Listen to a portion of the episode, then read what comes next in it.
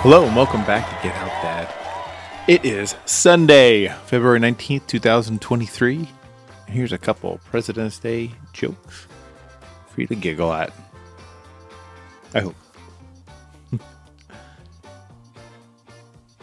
How did George Washington speak to his army?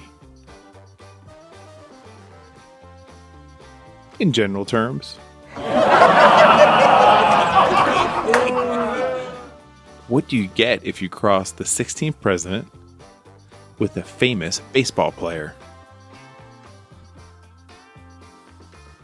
Babe Lincoln. and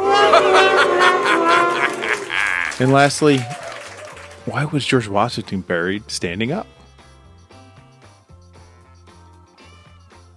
Because he never lied. Have a great Sunday. Rest up. Get ready for the work week. Take some time for yourself. Thanks for listening. I'll talk to you tomorrow.